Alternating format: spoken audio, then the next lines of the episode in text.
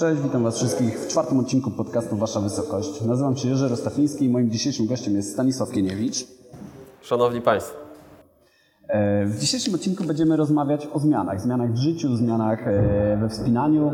Jest to odcinek noworoczny, a jak wiadomo nowy rok to jest czas postanowień noworocznych, pomysłów na zmiany. I dzisiaj mamy okazję porozmawiać ze Stanisławem, który zmienił swoje życie, jakkolwiek poważnie to nie brzmi, i postanowił podążać za swoimi marzeniami.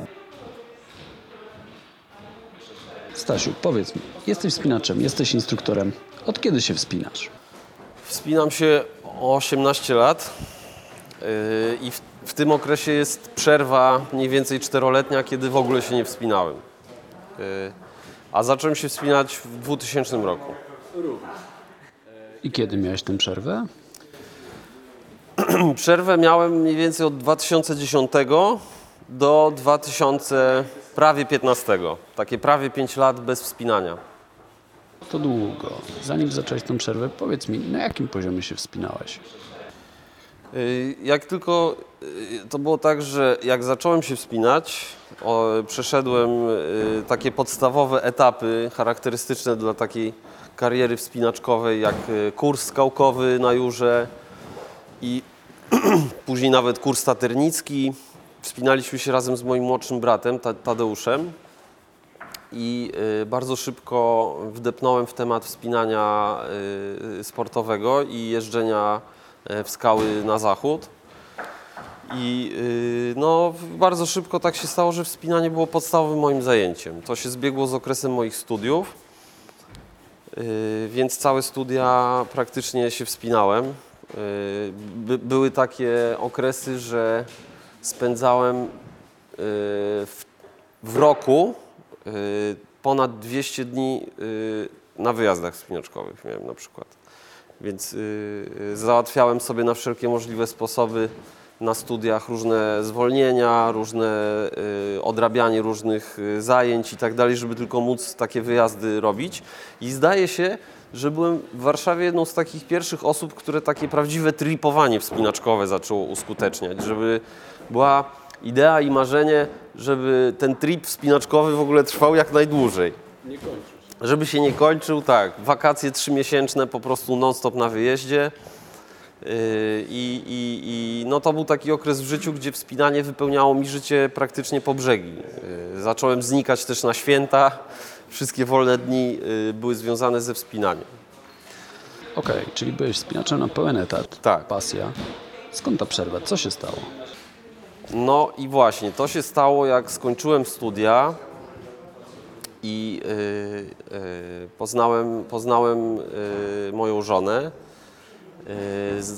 Znalazłem pracę, urodziły nam się dzieci i to się potoczyło wszystko dosyć szybko. I muszę powiedzieć, że w tamtym czasie, świeżo po studiach, nie odnalazłem w sobie takiej gotowości i dojrzałości do tego, żeby poukładać życie tak, żeby wszystko, na czym mi zależy, się w nim znalazło na odpowiednich miejscach. Więc ja się bardzo bałem tego, że moja pasja wspinaczkowa jest zagrożeniem dla tego ładu yy, dorosłego życia, yy, które, które na mnie spadło tak nagle, czy też sam po prostu się yy, je powziąłem. No i stwierdziłem, że zupełnie mnie nie kręci y, bycie wspinaczem takim niedzielnym, który wpada raz na jakiś czas, na chwilę na ściankę. Y, y, Wolałem po prostu w jakiś sposób wyrzec się w ogóle wspinania. I poświęciłem się totalnie karierze zawodowej, robiłem dodatkowe studia, szkolenia, uczyłem się języków. Moja praca była związana z ciągłymi wyjazdami i delegacjami, więc bardzo trudno by było też w tym wszystkim odnaleźć tą pasję. Y, No i y, porzuciłem wspinanie. Z roku na rok coraz, coraz dalej od tego byłem. Y, I tak odpowiem na Twoje pytanie. Ale mam nadzieję, że teraz mnie zapytasz, jak się z tym czułem. Jak się z tym czułeś? Czułem się z tym coraz gorzej. Czułem się z tym coraz gorzej, bo wspinania mi brakowało i w zasadzie nie skłamię chyba. y, Nie skłamiem. Nie, nie skłamałbym, mówiąc, że o wspinaniu myślałem yy, codziennie. Przez ten czas, jak się nie wspinałem, że bardzo często na przykład, kiedy kładłem się spać, to sobie przypominałem drogi, które robiłem, drogi, które mógłbym zrobić, a, a już w ogóle y, taką najgorszą rzeczą było to, że nie straciłem kontaktu y, ze światem wspinaczkowym, bo ciągle starałem się być na bieżąco, więc śledziłem portale wspinaczkowe, prasę wspinaczkową i patrzyłem, jak postępuje y, wspinanie, jak wielu kolegów się w tym rozwija, z którymi wcześniej się wspinałem. No i y, taka się działa drzazga we mnie po prostu, że gdzieś, gdzieś to straciłem i że mogłem w tym wszystkim brać udział, być z nimi, robić to. Y, I strasznie mi tego brakowało i miałem to sobie za złe. Y, Więc y, mimo tego, że po prostu straciłem kontakt fizyczny ze wspinaniem, to psychicznie cały czas jeszcze gdzieś tam po prostu siedziałem w tym i oglądałem filmy wspinaczkowe, śledziłem zawody, to wszystko mnie interesowało. I, i tak y, przez kilka lat. No a ja obrastałem y, tłuszczem. Y, Prowadziłem taki tryb życia, jak, jak prowadzili ludzie, którym byłem otoczony w pracy. Więc szukałem na siłę jakichś innych zajawek, zainteresowań, bardziej związanych właśnie z moją pracą.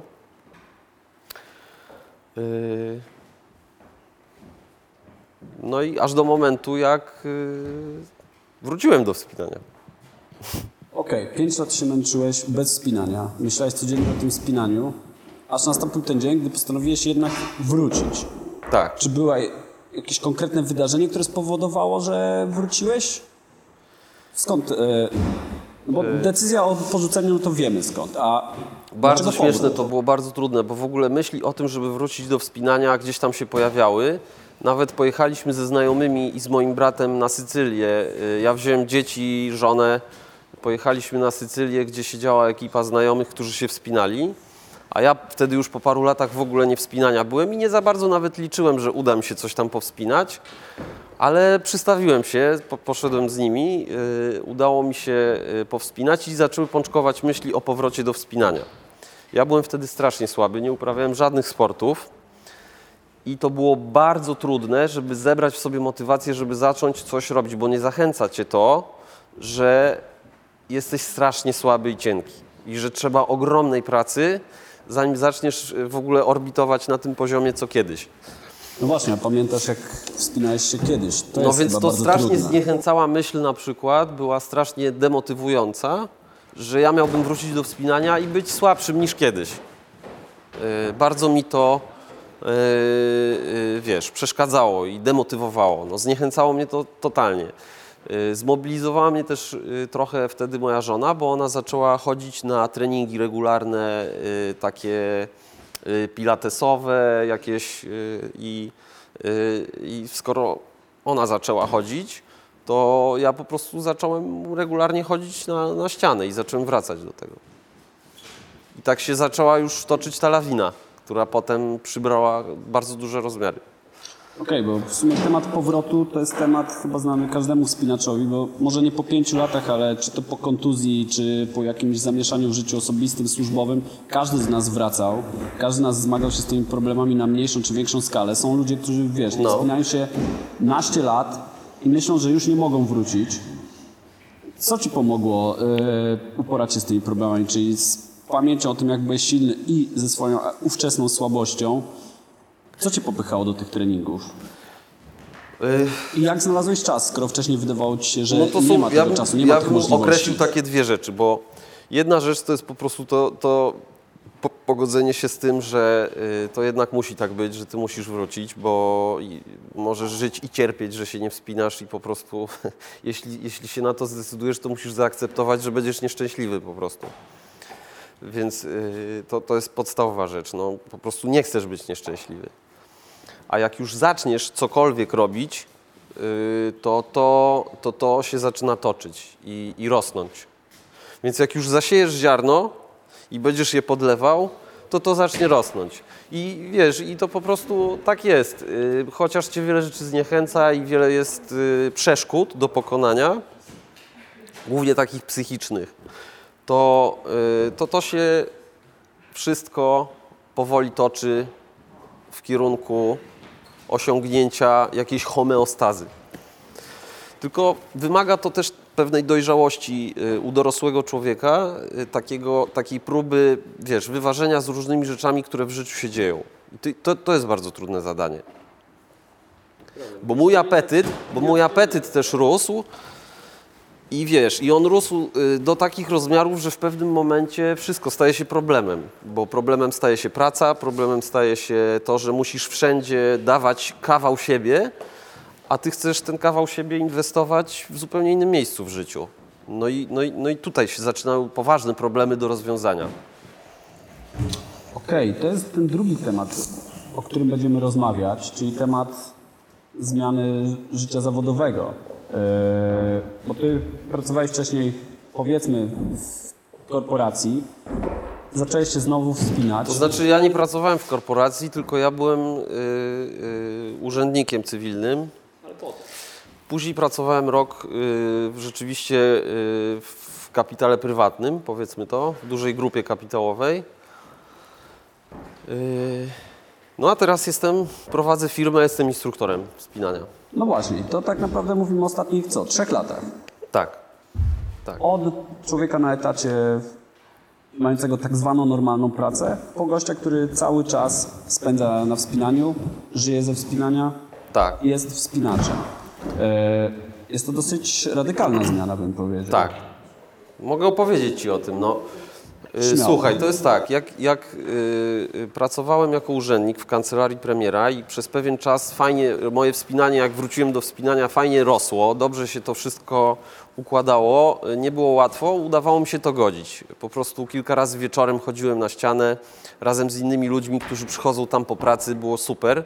To był okres totalnego zachłysnięcia się po prostu. To były najszczęśliwsze moje chwile, jak y, po, po robocie szedłem na bloko i robiłem y, te buldery, spotykałem kolegów i po prostu czułem, że wracam do, do normalnego życia tak naprawdę. Y, Ale y,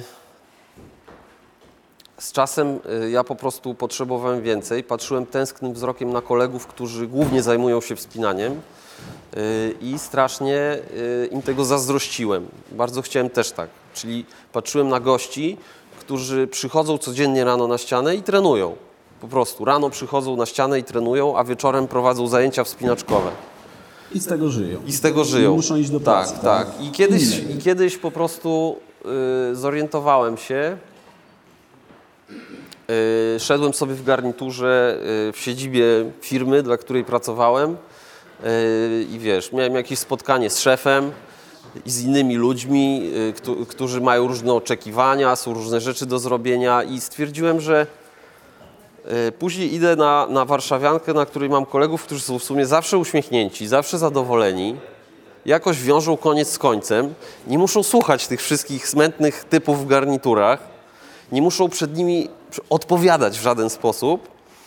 I sobie pomyślałem, że to jednak nie może być tak, że to jest takie trudne, że ja chyba też bym tak mógł żyć. I wtedy mnie olśniło. I stwierdziłem, że ja po prostu zrobię wszystko, żeby nie mieć żadnego szefa, że to jest fajne, żeby nie mieć żadnego szefa i że będę pracował po prostu na siebie i będę się zajmował wspinaniem. Ile czasu minęło od tej myśli do zrealizowania tego? Y, To było tak, że y, musiałem się zabrać bardzo na poważnie, bo moje zobowiązania finansowe no, były liczne. Y, Nie mogłem tego zrobić na hura, na wariata. No, prowadziłem już działalność gospodarczą i wystarczyło po prostu zmienić jej profil. I pracując dla, dla firmy, już zacząłem po godzinach organizować sobie grupy klientów, którzy do mnie przychodzili na ścianę na zajęcia. Y, I był taki moment, gdzie jeszcze pracowałem w firmie, już miałem co drugi wieczór zajęcia zorganizowane, bo w te, co nie miałem, po prostu zajmowałem się dziećmi. I organizowałem klientów na kolejny miesiąc, tak żeby mieć już y, zapełniony full grafik y, na kolejny miesiąc. I mając taki grafik przygotowany, gdzie miałem już umówionych ludzi, po prostu byłem gotowy, żeby pójść i złożyć wymówienie. I czułem się jak zajebisty gość, który po prostu mówi: Odchodzę. Ja już mam, y, jedną nogą jestem y, w nowej robocie. Tak? A w jakiej? a mam własny biznes, będę prowadził zajęcia wspinaczkowe. Klientów mam tak, żeby się utrzymać przez następny miesiąc. Oczywiście obawa y, wcześniej bardzo duża, no bo to jest tak, że jak masz takie pomysły, to strasznie się boisz tego ruchu. To znaczy boisz się, bo jak masz co, co miesiąc pensję, to wizja tego, że nagle yy, musisz walczyć o każde 100 zł, które masz od ludzi wyciągnąć, bo jak ich nie wyciągniesz, to się nie złoży na, na, na tą pensję, którą po prostu tutaj dostajesz co miesiąc. No jesteś po prostu yy, w histerii, no boisz się, boisz się tego bardzo. No właśnie, bo taką myśl, żeby rzucić pracę i zająć się swoją pasją, swoim hobby, to pewnie Ludzie mają, mają co parę dni. Tak, ja takich ludzi miałem naokoło siebie pełno i oni y, przeżywają pewien rodzaj, pewien rodzaj takiego impasu, że oni są bardzo niezadowoleni, na przykład, tak jak ja też byłem w sumie, y, z tego życia zawodowego, które mają, ale oni świadomie jakby to akceptują. Oni nie chcą podjąć tego ryzyka i spróbować czegoś zrobić y, na własne konto, na własny rachunek. Co, nie chcą, no boją się. No. Boją się, boją się, Też boją się, każdy boją się takie tego ryzyka. jak ty, bo ty miałeś ten, nazwijmy to drugi zawód. Uprawnienie instruktorskie zrobiłeś już wiele lat temu. Ty byłeś To tym prawda. instruktorem pracując w korporacji, miałeś alternatywę. Miałem. Więc to też ułatwia. Natomiast Ułatwia. e, rozumiem, że mając dzieci, które musisz po prostu nakarmić, e, musiałeś to policzyć tak, żeby móc się z tych swoich zobowiązań wywiązać w sposób Yy, odpowiedzialny. Tak, no więc no miałem tutaj takie ułatwienie, ale, ale słuchaj, yy, też miałem bardzo dużo niepewności i ryzyka, bo yy, w ogóle praca na, na przykład na stanowisku takim państwowym też, jak miałem wcześniej, to bardzo rozleniwia. Dlatego, że tam masz bardzo dużo socjalnych ułatwień, nie mówię o jakichś apanarzach niewyobrażalnych, ale po prostu masz pewne ułatwienia, które bardzo rozleniwiają. No, po prostu teraz jako przedsiębiorca y, ja muszę być bardzo czujny i aktywny i obliczać, y, wiesz, budżet na każdy miesiąc. y, On jest co miesiąc inny, bo ja mam lepszy miesiąc, gorszy miesiąc, więc po prostu jako przedsiębiorca jesteś o wiele bardziej zaangażowany w, wiesz, w pilnowanie swojego budżetu i dbanie o niego. Po prostu musisz cały czas o to walczyć. A, a tutaj y, w urzędzie jak pracujesz, to wiesz, to jest na zasadzie, że stoi czy się leży, pensja się należy.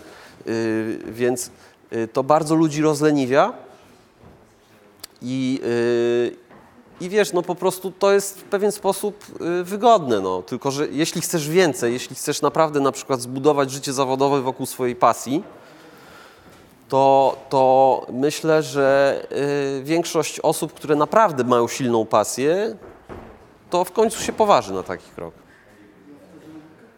Okej, a było łatwiej czy trudniej tak naprawdę dokonać tej transformacji? Bo miałeś pewne wyobrażenie, jak to będzie. Nadszedł ten dzień rezygnacji z etatu Tak. i co?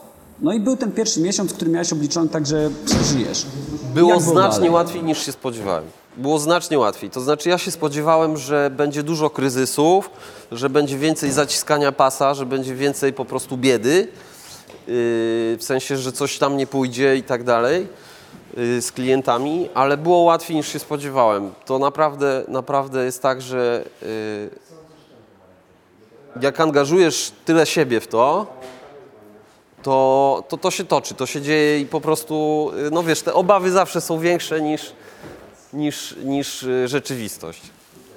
To trzeba śmiało podchodzić. Jak podejdziesz do tego śmiało i zaryzykujesz, jesteś już po drugiej stronie i się okazuje, że nie jest tak źle, że po prostu to hula, to działa.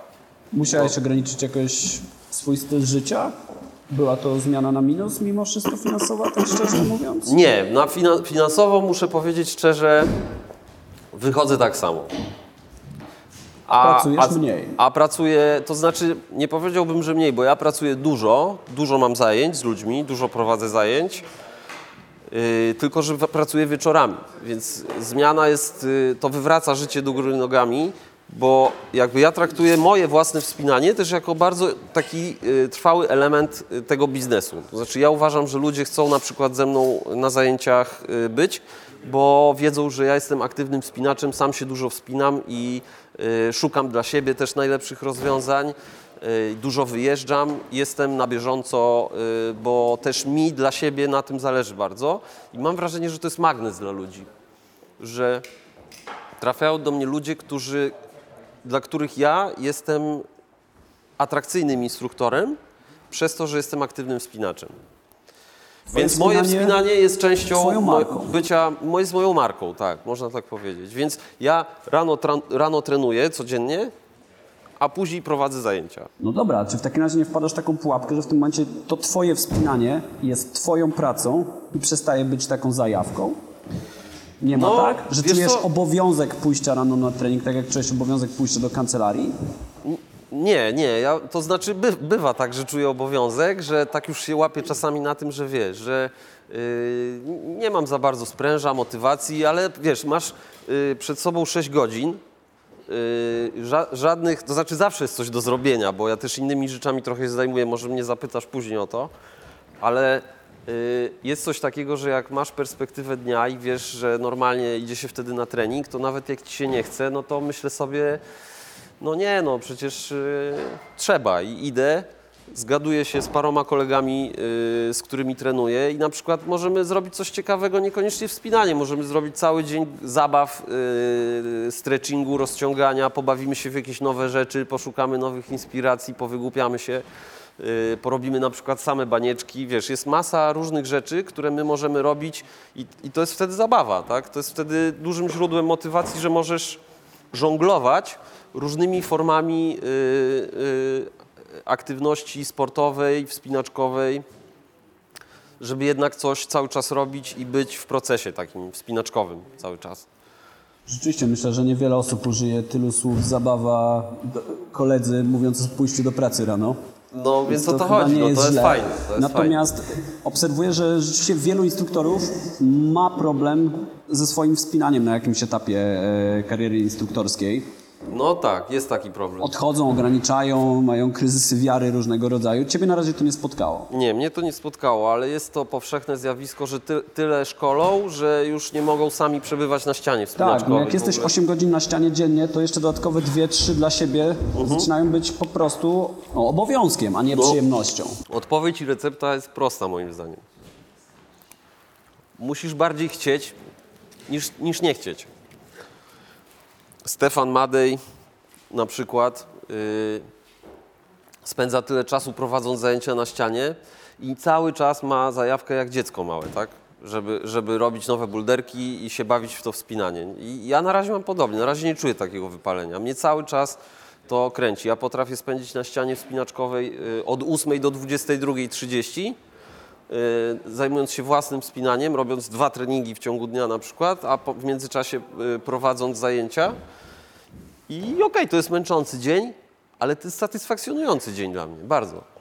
Więc ja po prostu nie mam jeszcze tego wypalenia. Może za krótko to robię, wiesz, ja dwa lata na razie prowadzę te szkolenia wspinaczkowe i sekcje, więc y, jeszcze mnie to zupełnie nie, nie, nie się nie znudziło.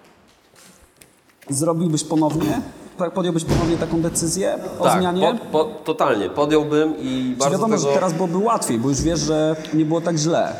Tak, zresztą ja w ogóle czuję, że y, y, wiesz, jako dorosły, dorosły facet y, odnajduję w tym, co zrobiłem, źródło dużej satysfakcji u siebie po prostu. Uważam, że zdecydowałem się na śmiałe posunięcie i że to się powiodło. Czyli to nie jest niedojrzałe, że rzuciłeś prawdziwą pracę i zacząłeś się, zająłeś się zabawą z kolegami i przy okazji zarabiasz pieniądze. Co dla mnie jest niedojrzałe, bycie smętnym typem w depresji, który codziennie y, musi, wiesz, y, wypić dwa browary przy Polsacie, y, marudząc o tym, jak y, mu się życie nie udało, nie? Okej, bo wie, wiele osób przed takimi zmianami powstrzymują też takie e, pobudki, że po prostu co ludzie powiedzą. A jak zareagowała twoja najbliższa rodzina na taką zmianę? Y, Bardzo różnie. Wiesz co, no, y, jeżeli pytasz o, o moją żonę i dzieci, Rodziców? y, moja mama zawsze była w ogóle największym wsparciem od początku budowania się tej pasji mojej wspinaczkowej. I w ogóle jej jakby zawdzięczam bardzo dużo jako wspinacz, bo ona mnie wypychała wręcz do tego. Ona się bardzo cieszyła z tego, że ja i mój brat się wspinamy, zachęcała nas do wyjazdów, wspierała nas finansowo bardzo. W sensie, wiesz, jako dzieciaki po prostu no, ona umożliwiała nam y, te wyjazdy w dużej mierze. No i y, y, widząc, że jest to z motywacji wewnętrznej wynikająca aktywność, y, bardzo to wspierała. Jak u mnie powstawał pomysł i zaczynałem się przebranżawiać, to też super y, y, do tego podchodziła i bardzo to wspierała. Uważa, że to jest dobre posunięcie, że fajnie jest zrobić coś y, śmiałego, postawić na pasję i, i, i, i, tak dalej. Więc y, y, z tej strony miałem totalne wsparcie. Dalsza część rodziny też jak najbardziej. Nikt, nikt nie traktował, że to jest jakieś irracjonalne, y, głupie zachowanie, więc miałem to szczęście, bo być może y, nie zawsze musi być tak kolorowo. W sensie wyobrażam sobie, że niektórzy wejdą na głowę komuś i mu będą mówić, że y, przestań y, się wygłupiać, zejdź na ziemię. Ja tak nie miałem. Natomiast jeżeli chodzi o moje życie rodzinne, to y, wspinanie było trudne dla mojego życia rodzinnego, dla, dla mojej żony i dzieci. Zawsze było trudnym tematem. Ale dlaczego? Jak zacząłeś mieć to życie rodzinne, to przestałeś się wspinać. Tak, no w tamtym okresie, w tamtym okresie się nie wspinałem, ale y, wiesz, ja uważam, że ciężko jest to y, y, pogodzić. Jest to po prostu trudne. To trzeba umieć zrobić. Ja tego nie umiałem nigdy zrobić. y, I, I dlatego nie wszystko po prostu mi się w życiu jednak udało. Y, A tak konkretnie mówiąc o dniu codziennym, to zupełnie wiesz, y, inaczej wygląda Twój kontakt na przykład z dziećmi, jak pracujesz popołudniami z ludźmi. Więc ja, y, wiesz, rozpaczliwie się chwytam na przykład y, takich okazji jak odprowadzanie dzieci do szkoły na 8 rano, odbieranie ich kiedy tylko mogę, żeby spędzać z nimi wtedy czas, bo mi po prostu strasznie brakuje tego czasu, który mógłbym być w domu z dziećmi popołudniami. Więc to jest, to jest po prostu duża strata, y, którą ja odczuwam. No, y, wiesz, jak y, ludzie przychodzą do ciebie na zajęcia po południu. To prawda, natomiast wielu ludzi wraca z pracy dopiero późnym wieczorem, jak dzieci już zasypiają. Ty masz szansę spędzić z nimi sporą część dnia dla odmiany. No więc tak można sobie to tłumaczyć, ale to nie zmienia tego, że ja bym chciał z nimi spędzać więcej i brakuje mi tego, no ale no, no, zdecydowałem się na taki rodzaj y, działania i wiedziałem, że będzie, wiedziałem, że będzie słabo. No. Być może y, za jakiś czas będę się starał to poukładać, żeby jednak właśnie y, być więcej z dziećmi, bo zależy mi na tym. Y, Nigdy nie jest tak, że możesz mieć wszystko, po prostu te rzeczy jest ciężko poukładać. Ale twoje córki reagowały ze zrozumieniem na tyle, na ile mogły ze względu na Wiesz swój co, tak, ja uważam, że to jest o tyle, to jest na pewno dobre, że teraz moje córki nie znają sztywnego tatusia, który chodzi w garniturze po prostu i cały czas wyjeżdża na delegacje. Wiesz, ja miałem taką robotę, że potrafiłem y, być y, wysłany gdzieś y, z dnia na dzień po prostu w- inną część świata. Musiałem być cały czas pod telefonem, więc też nie było łatwo. No. Yy, Także teraz przynajmniej dzieci widzą ojca, który zajmuje się tym, co kocha, nie? tym po prostu, co lubi robić. Zajmuje się wspinaniem yy, i wspinanie dla moich dzieci się stało też czymś bardzo naturalnym. No po prostu one wiedzą, że jak mamy wolny czas, to ja je zabiorę na ścianę. One to lubią. Yy, Jeżdżę co roku z nimi na Jurę pod namiot i spędzamy super czas. One to po prostu polubiły. Też dlatego, że chodziły tam na basen, wiadomo, ale, ale po prostu y, sprzedaję im taką wersję życia, y, którą sam lubię. No. I, i, I teraz to ma ręce i nogi, no bo co miałbym robić z dziećmi, gdybym był y, urzędnikiem, pracownikiem korporacji? Nie miałbym takiego pomysłu na to. Nie? Teraz to jest dla mnie po prostu normalny taki styl życia, y, w który te dzieci angażuję. Czyli to, jakim jesteś teraz ojcem, uważasz, że jest lepszym Jest wzor- lepsze, wzorcem tak, dla jest dziecka? lepsze, no zdecydowanie tak. Uważam, że tak. Że nawet jeżeli one mają trochę mniej czasu, to mają fajniejszego ojca w sumie. Tak, uważam, że tak. Czyli to też nie jest tak, że one tracą na tym.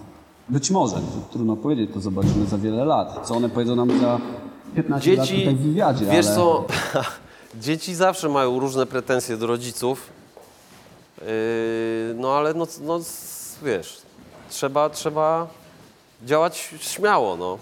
Mam nadzieję, że wiesz, ja mam nadzieję, że dzieci docenią po prostu to, że, że rodzice działają śmiało. Rozumiem. Czyli y, negatywnych skutków tak naprawdę na życie rodzinne do jakichś dramatycznych sytuacji nie pociągnęło. Sama zmiana zawodowa. nie pociągnęła, aczkolwiek słuchaj, wspinanie y, w przypadku mojego życia osobistego nie było tematem kolorowym.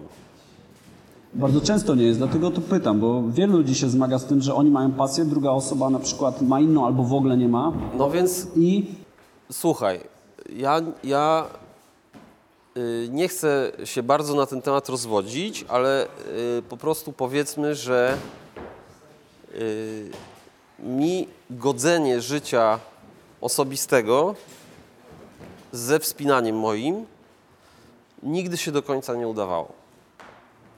Teraz zaczyna się udawać. Ale koszty tego były duże i na tym skończmy. No. Mówiłeś wcześniej, że oprócz pracy instruktora zajmujesz się też innymi rzeczami. Y, Z tego co wiem, działasz w dwóch stowarzyszeniach. To znaczy w jednym Dobrze mówię? stowarzyszeniu i w fundacji. Yy, tak, no fundacja to jest temat, yy, który mi się przydarzył po prostu dziejowo rodzinnie, bo yy, po śmierci mojego dziadka powstała fundacja jego imienia i po prostu zostałem prze, przez rodzinę wybrany na prezesa tej fundacji. No a w związku z tym, że mam teraz nienormowany czas pracy, jakby swój, sam sobie organizuję pracę, więc jestem w stanie rzeczywiście się tą fundacją zajmować. Więc y, organizacyjnie y, y, kieruję tam i, i, i spinam różne sprawy związane z twórczością mojego dziadka i, i upamiętnianiem go. I dobrze mi się to po prostu godzi z pracą moją na ścianie i z moim wspinaniem.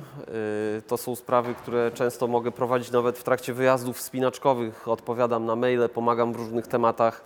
Y, To, to jest związane, wiesz, z organizowaniem wystaw, wspomaganiu wydawnictw książkowych, ale też często y, jeżdżę na przykład na eventy z tym związane, y, na koncerty.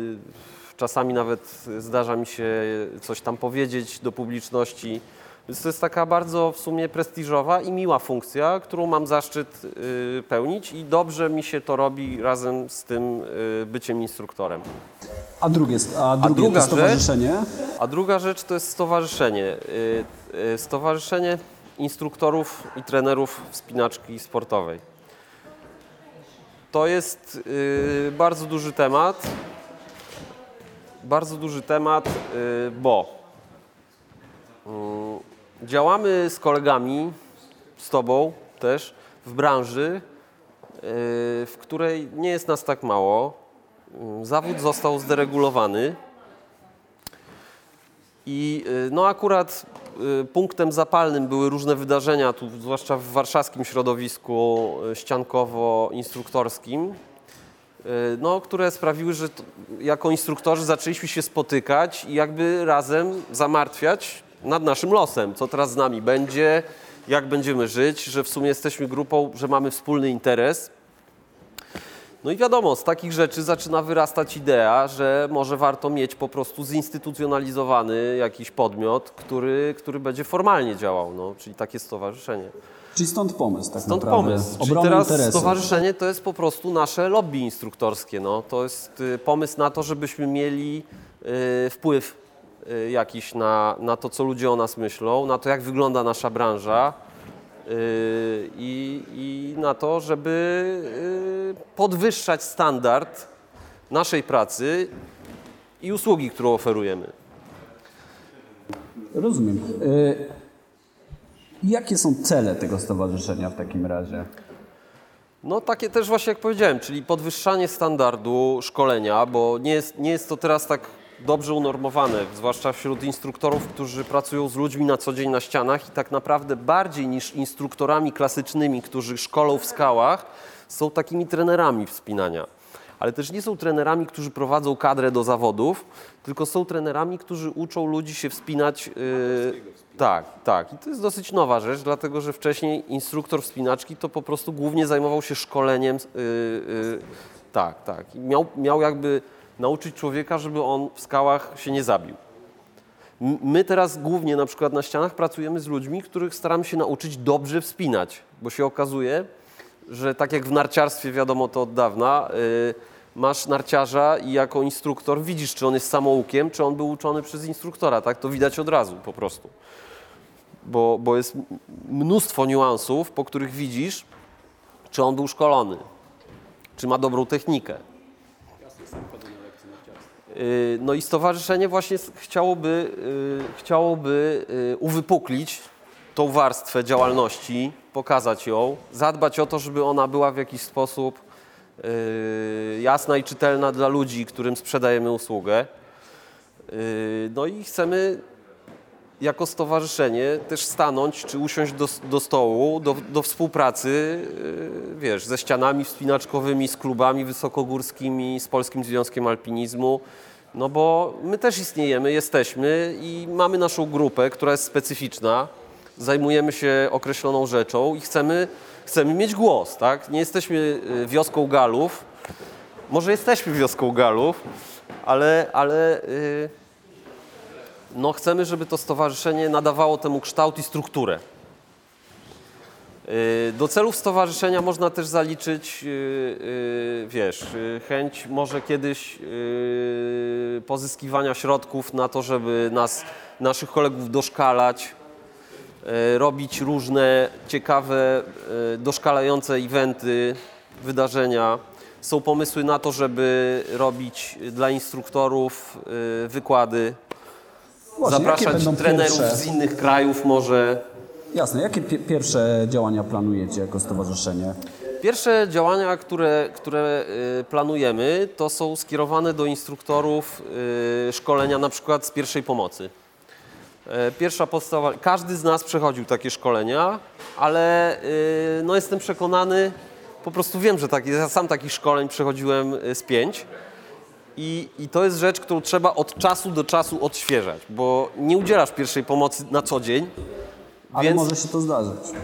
Y, Naszym zdaniem y, i Twoim też, y, instruktorzy muszą tą wiedzę odświeżać. Po prostu raz w roku szkolenie z pierwszej pomocy, tak? Taki jest pomysł, na przykład. Oprócz tego będziemy robić na przykład wykład dotyczący odpowiedzialności instruktorów. No chcemy, żeby każdy z nas miał świadomość tego, jak musi być ubezpieczony, żeby prowadzić tą działalność, jaką ma odpowiedzialność na ścianie wspinaczkowej, jeśli coś się dzieje, jeśli coś się dzieje na jego zajęciach, a na, na zajęciach, yy, yy, które są prowadzone obok.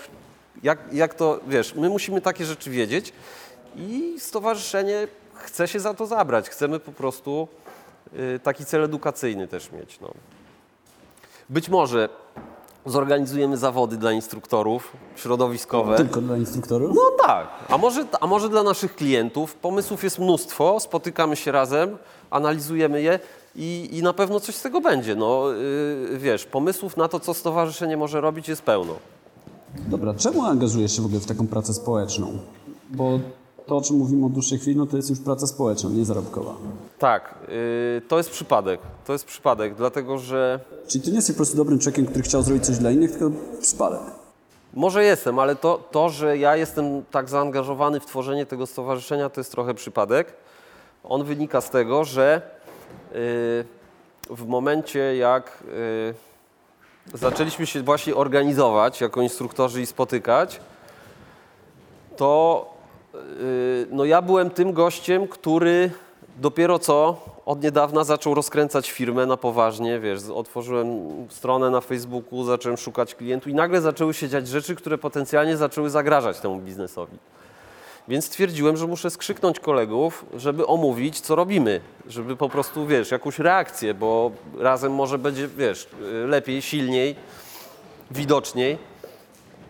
No i ponieważ to ja jako pierwszy chyba skrzyknąłem wszystkich kolegów, więc y, gdzieś tam po prostu na mnie się zlała ta, ten strumień, że, że, że wiesz, no, że organizacja stowarzyszenia po prostu głównie y, się wokół, wokół mnie i paru tam osób, y, które najbardziej przy tym szalały, się zaczęła tworzyć. Więc to nie jest tak, że ja się do tego w jakiś sposób wyrywałem, ale jest to miłe, że na przykład wielu kolegów widziało we mnie osobę odpowiednią do tego, żeby takie stowarzyszenie zacząć organizować. Być może niesłusznie, bo organizacja tego stowarzyszenia jest bardzo trudnym zajęciem. Wszyscy są bardzo zajęci. Wszyscy są bardzo zajęci i wiesz, nie jest to działalność zarobkowa, tak jak powiedziałeś, a wymaga dużej ilości pracy. E, także e, no, jest to wymagające zadanie z małą nagrodą. Nie, nie, na pewno nie żałuję, że się zaangażowałem. Skąd? Yy, Bardzo się z tego cieszę i jestem bardzo dumny z tego, że yy, koledzy powierzyli mi tą prezesurę tego stowarzyszenia. Ale jestem przekonany, potrójnym? A, tak. Jestem potrójnym prezesem, dokładnie. Ale jestem przekonany, że przyszłość stowarzyszenia yy, to, to, są, to, to wiesz, jest związana z wieloma innymi niż ja osobami. Widzę, widzę wiele osób, w tym ciebie, w tym ciebie które, które mają zapał i, i, i wiesz, i nawet know-how, yy, jak takie rzeczy robić. Także yy, jestem spokojny, że jest dużo takich osób, które to pociągną. Mam nadzieję, że tak, że uda nam się to rozkręcić i żeby to coś wniosło po prostu do naszego życia. Tak, to musi, być, to musi coś wnosić, to musi być jakaś wartość. Tu nie myślimy o tym, żeby to było e, stricte e, jakąś korzyścią materialną, e, indywidualnie dla ten, tylko to rzeczywiście jest zrobienie czegoś dla branży i środowiska, tak? Rozumiem. Dobra, słuchaj, bardzo Ci dziękuję za rozmowę. Bardzo dziękuję, Dziękuję za oglądanie. Jeżeli Wam się odcinek podobał, zapraszamy do subskrypcji, polubienia i do zobaczenia w następnym odcinku.